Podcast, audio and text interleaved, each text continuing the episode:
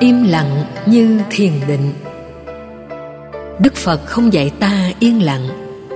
Trong một bài khác của kinh trung bộ, đức phật dạy, có những lúc tuyên ngôn chân lý không được thuận lợi và giá trị của việc tuyên ngôn đó không được thiết lập một cách đảm bảo. Tốt nhất, người tuyên ngôn hãy chờ cơ hội và biết tùy thời điểm. Phải biết thời điểm nào cần nói thời điểm nào cần im lặng? Ta không nên quan niệm làm như thế là kẻ hèn nhát. Vì vấn đề chính là tính hiệu quả của việc tuyên ngôn như thế nào. Trong khi chờ đợi cơ hội cho tính hiệu quả của việc tuyên ngôn, đức phật dạy ta yên lặng trong thiền định. Rất nhiều người đã diễn dịch câu nói đó thành yên lặng như chánh pháp, giống như nói như chánh pháp. Ý đầu tiên yên lặng như chánh pháp là không đúng. Nói như chánh pháp là đúng, vì chánh pháp là một chân lý, đạo đức, tâm linh. Khi ta nói đúng đạo đức, chân lý và tâm linh thì nhiều người có được lợi lạc. Tuy nhiên chánh pháp thì không im lặng. Con người có miệng, im lặng hay không thì tùy chánh pháp trước và sau vẫn là như thế. Khi im lặng trong thời điểm chưa tiện để nói, thì phải yên lặng trong thiền định, có thể giải phóng được ức chế tâm lý. Nhiều người hiểm độc khi không hài lòng hoặc ghét người nào, họ không để lộ ra bên ngoài. Những người như thế rất thâm hiểm. Họ không chuyển hóa được nỗi đau mà còn tạo ra nội kết hận thù về sau. Mức độ đè nén nhiều chừng nào, thì hận thù diễn ra lớn chừng đó và rất nguy hiểm. Do đó, đức phật dạy, yên lặng trong thiền định, để không bị nỗi đau ức chế hay ám ảnh và biến mình thành nạn nhân.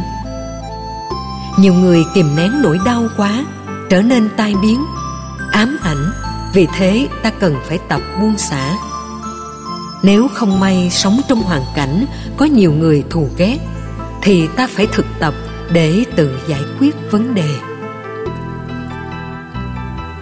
Nhân và ngã là cặp phạm trù đối đãi trong thế giới nhị nguyên. Nhân là người, ngã là ta. Toàn bộ hệ thống pháp luật và pháp trị của các quốc gia đều dựa trên chủ nghĩa nhị nguyên nhị nguyên, bản thân nó không có gì là xấu. Nếu không chấp nhận nhị nguyên, thì pháp luật không thiết lập được. Người thiện phải được tuyên dương, kẻ ác phải bị trừng trị bởi luật pháp tù đầy. Mức án cao nhất là tử hình. Từ đó, con người mới sợ không làm điều xấu. Để có được chất liệu tâm linh, theo thiền sư trần nhân tông điều đầu tiên là phải thuận theo nhị nguyên, đó là thiện và ác. Ác thì nên tránh, thiện thì nên làm. Đừng nghĩ quá cao siêu, để rồi thiện cũng bỏ. Cuối cùng chưa làm được việc thiện nào mà ta đã bỏ hết và trở thành một kẻ chấp không. Hậu quả của chấp không rất nguy hiểm. Thà chấp có vẫn tốt hơn vì thế, bước đi ban đầu, ta phải theo nhị nguyên của thiện và ác. Bài kệ 183 trong Kinh Pháp Cú Phật dạy, Từ bỏ các việc ác, Thực tập các việc lành, Giữ tâm ý thanh tịnh Là tinh hoa Phật dạy. Điều đó hoàn toàn dựa trên nhị nguyên. Tất cả các pháp môn tu trì của Phật giáo dù nói rất cao siêu, Nếu không bỏ ác làm lành, Thì không phải là Phật giáo. Bỏ ác làm lành không chưa đủ, Ta phải thanh lọc động cơ của tâm. Làm lành không có mưu cầu danh lợi, Không mặc cả nhân quả. Làm lành một cách cao thượng, Đây mới chính là con đường nhị nguyên của Phật giáo. Bản chất của việc đối đãi trong nhân quả không có gì xấu.